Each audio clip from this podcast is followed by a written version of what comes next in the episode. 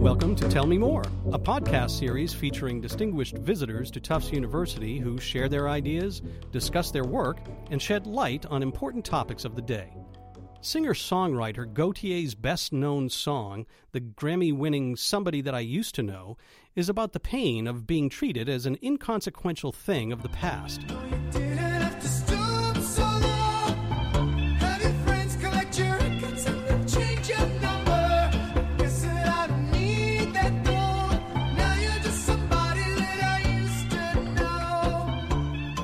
When it comes to music, Gotye, whose real name is Wally De Backer, has great respect for things of the past. Specifically, he has a passion for old electronic instruments and is determined to show that they matter. He spent several years searching for and then restoring an ondioline, an early version of a synthesizer from the 1940s. He's a fan of the century old theremin, a haunting instrument played by waving your hand through an electromagnetic field. His most recent project, with instrument designer Mike Buffington, was building from scratch a Rhythmicon, an electronic drum machine from the 1930s. De Backer and Buffington recently debuted their Rhythmicon in a performance by the Tufts Electronic Music Ensemble. It was the world premiere of a concerto written specifically for the Rhythmicon back in 1931. Here's a brief example of what a Rhythmicon sounds like.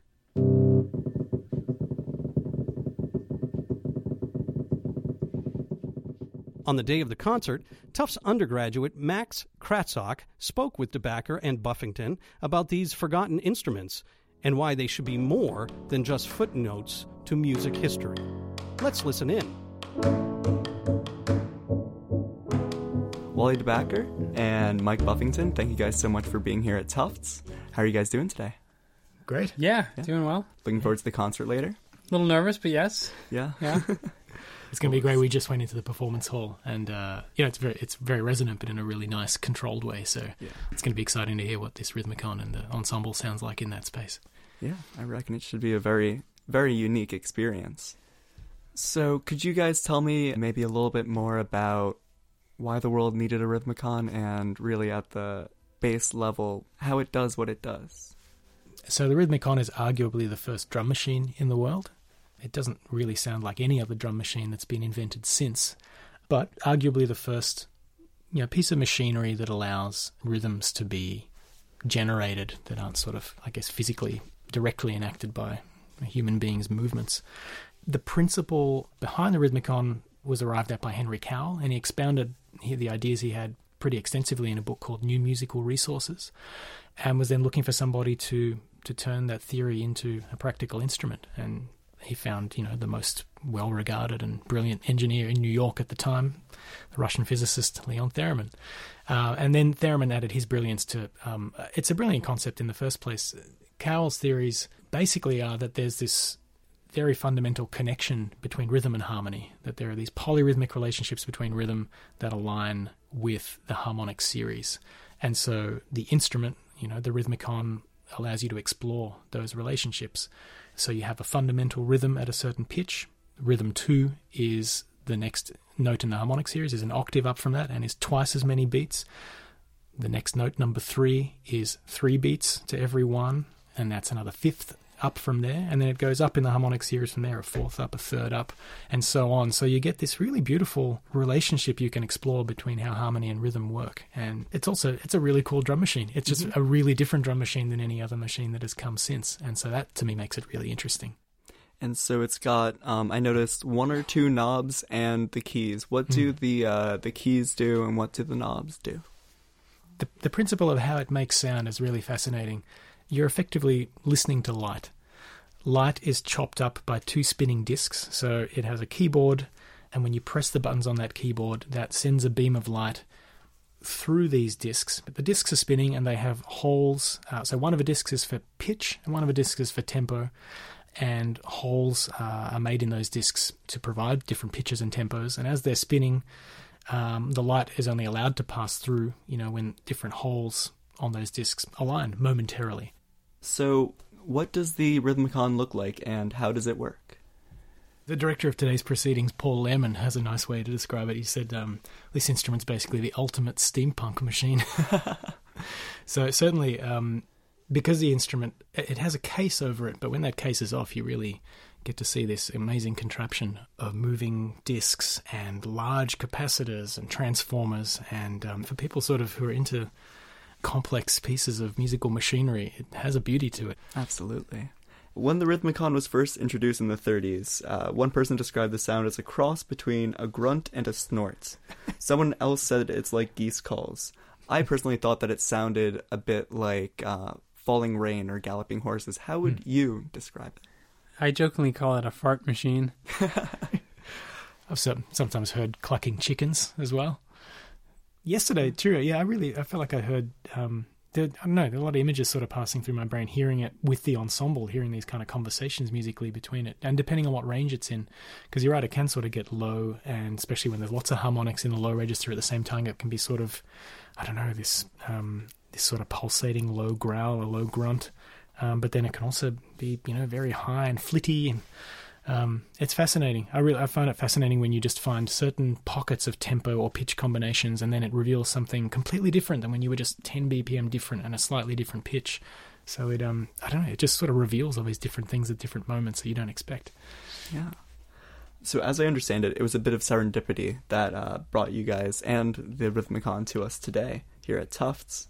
Uh, you were corresponding with Paul Lehrman, uh, who teaches a course on electronic uh, music instrumentation, which I'm in, Origins of Electronic Music. And he told you that he was planning a performance with the Electronic Music Ensemble. What happened next? Yeah, I was just at a party and Paul couldn't attend because he was unwell, but he was um, he was being handed around the room as a disembodied head on an iPad. and when we talked, um, yeah, uh, he mentioned this performance coming up and said he was you know making a Max MSP um, sort of version of the Rhythmicon to play back the part from Rhythmicana, and I just kind of thought. I can't. I can't not mention this. I said we've we've just finished a Rhythmicon here in New York. Maybe you should use that. And he sort of paused and couldn't quite believe it for a second. So um, yeah, um, yeah, it's it's been a beautifully serendipitous moment to be able to come and perform here first with it. Yeah, That's what you were saying about timing. I know. right? I, just, I don't know. I think Yeah. yeah. these things just keep happening. So yeah, For me, I've noticed a flow of theremin activity. Like I'll get an email, and then something else will happen, and a new discovery, and it when it rains, it pours. Mhm. I found out a lot with the Ondioline work I've been doing because it took a number of years to find the first instrument that my technician Stephen Masucci and I worked on restoring. It was a number of years to do that project. So probably about five years of searching to find that first instrument, then a number of years of sort of waiting and patiently waiting until that project arrived at a, a functional musical instrument. But then since then, um, it's like the world has been directing all these instruments to me, like somehow responding to my realization that I should try to bring more of them back. And you know, sort of, mainly, I mean, it's, it's Stephen who does all the work in that case. Um, but the, you know, this sort of pact we've made to try to bring more of these instruments back to accessibility and full musical function. Um, I don't know. It's almost as if yeah, the world's then directing them to us, so that that becomes more possible. It seems like there's been um, a great resurgence in older electronic music and analog synthesizers and even vinyl records today. Why do you think that is? I think it's very related to um, uh, how surprising it is how subtle, but to us humans, very clearly perceptible differences there are when you just change a few components in a medium um, or in a in a particular instrument, and those things can be really attractive. They can be, I don't know, you could say there's a soulful quality to things that is revealed, and it's sometimes suggested that that um, I don't know that um that a certain simulacrum or recreation is the same thing as the original, and you just realize that's not the case when you're lucky enough to sort of hear those subtle differences. So, you know, you get attached to different things. Some of it is sentimentality, but um, I don't know. We're very sensitive creatures to all sorts of subtle differences of tone and, and expression, and so I think that's why old ideas sometimes reveal themselves to be very new. Um, maybe especially because they're in a new context. You, you, it's like it brings into very clear relief how how different they are than what is now the you know the standard set of sounds or approaches, workflows, etc. But um, you don't have to go digging in too many other directions to find that there are lots of potential ideas that I think have very attractive timbral and compositional and performance possibilities um, that are just very different to that that people aren't exploring or have forgotten. And so um, I think they're really worth exploring for that reason. You gotta look for inspiration wherever you can find it. Yeah. Yeah. You have a great number of really cool instruments in front of you now, and what experiences and how has having these instruments helped to create your current sound? Would you say? Uh, it's a it's a big influence on the new music I've been making. Yeah, it's a big part of the whole story, the record I've been working on, um, and just personally, it's been um, just a lot of fun and really a wonderful blessing to be able to explore these instruments. Instruments I've heard and loved on other people's records and I've dreamed of playing for a long time. And then to start to realize some of those things is just, yeah, just really fun. Mm-hmm. Yeah. Just throughout this uh, this conversation, it's just seemed more and more like Jurassic Park, but without the Velociraptors attacking you at the end. Uh, you're really bringing these back from the dead and putting them in a place where people can uh, experience them. Yeah, I really hope to expand that aspect of it in future. Um, some of it, I guess, is aligned with a Creative Commons idea of um, as broadly as possible to allow access and sharing of not just physical objects but ideas and, and you know for new work to be made possible. But you need spaces and kind of philosophies to align and a, and a I guess for a community and a culture to build up around that. So I hope that can develop you're both obviously very passionate about these instruments and uh, making sure that they don't just bite the dust. What is it about them that really draws you to bring them back and keep them alive? I think it's important uh, to save parts of history like this because um, they just they they offer possibilities that we we may not we may not see again with the relentless march of, of progress and technology which of course in its own way offers, as it as it always has, I think a lot of positive possibilities, but almost inevitably maybe a lot of um, a lot of dark sides as well. This idea of forgotten futures is what attracts me. That idea that just because something is forgotten or perhaps seemed to be a failure uh, doesn't mean that it can't offer something really interesting and exciting now um, partly because it's in a different context, and that context is so different than, than the one that it was originally created in.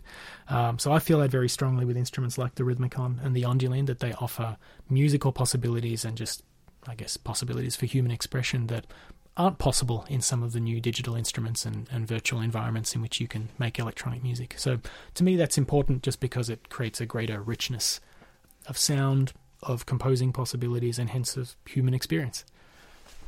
I, I think Wally summed that up uh, beautifully. I think for me personally, my fascination with Theremin, it's interesting to get inside his head.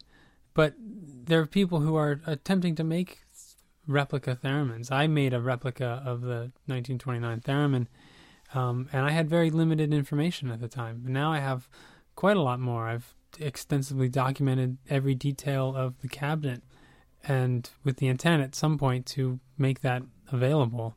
So for me, it's it's allowing these instruments to stay alive if they are still alive, or to be able to bring them back. It relates to community, I think, is because um, think the spirit with which Mike and I approach these projects is one of wanting to share as openly as possible. Um, that doesn't mean that there mightn't be things that you sell at some point, you know, to cover costs or to make make other projects possible. But generally, I think the spirit is one of Creative Commons. That is, you know, the culture is richer when the greatest possible access to all possible things are out there. And we're living at a time when there's a lot of exciting things happen, but they often very quickly get co opted by large corporations. And sometimes, you know, inspiring ideas and a sort of open access infrastructure remains through that, but often not. I mean, it's happened very quickly with the internet. I mean, from what might seem like extreme hippie, like techno utopian dreams a few decades ago you very quickly have a very banal landscape that's just directed towards a very deadening rationalization of culture, which you know usually just relates to money and a lot of a lot of things I think just aren't very rich in, in terms of potential human experience of life, all the things that give us joy and wonder in life. So I'd say for me broadly, without kind of trying to take too big a step on it, for me it's just a spirit of sharing, of community, of trying to create some wonder in the world that often feels a little deadened by, yeah, by a, by a sort of hyper rationalization that technology and progress is taking us on.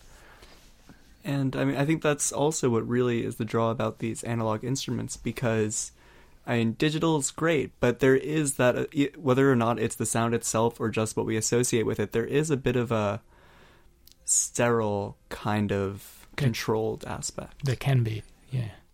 You describe the Rhythmicon as an early drum machine, but it really is a very alien sound compared to anything that anyone's really heard nowadays. You could even say that it's a a face that only a mother could love. Maybe it's only a, a sound that only a mother could love. But you two seem to love it very much. And so, what have you found you can do to sort of make it a bit more accessible to maybe a more uh, pop oriented audience? yeah, there is a complexity, and as you say, a sort of alien quality to it that could turn a lot of people off. So, you know, I'm a I'm a huge fan of pop music. So I suppose one of the challenges I've set for myself with the original music I'm making with instruments like this, very specifically the Rhythmicon, um, is how can I make this in a way that feels really interesting and exciting and kind of accessible? And I think about that. Um, I think about my favorite museum, this place in LA called the Museum of Jurassic Technology. Mm-hmm. Um, if you're ever in an LA place, I highly recommend to visit. Just a wond- wondrous experience. Yeah, I've I've been and I love it.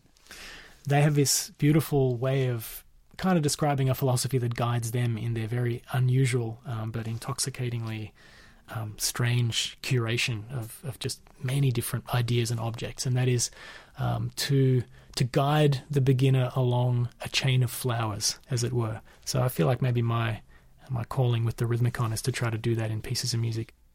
Mike Buffington, Wally De Backer, also known as Gotye, thank you both very much for being here, and good luck with your performance tonight. Thank you very much. Thank you. Thanks for listening to this episode of Tell Me More. If you're interested in a deeper dive into the Ondioline or the theremin, or finding out how old German turntables and a French movie projector from the 1900s morphed into a rhythmicon, check out our bonus episode with Gotye released with this episode. Please subscribe and rate and review us wherever you get your podcasts. We'd also welcome your thoughts on the series. You can reach us at tellmemore at tufts.edu. That's T U F T S dot edu. Tell Me More is produced by Katie McLeod Strollo, Stefan Hacker, Dave Nusher, and Anna Miller, who also edited this episode. The introduction was written by Julie Flaherty. Web production and editing support provided by Taylor McNeil. Special thanks to Amanda Rowley and Paul Lehrman. Our theme music is sourced from De Wolfe Music, and my name is Patrick Collins. Until next time, be well.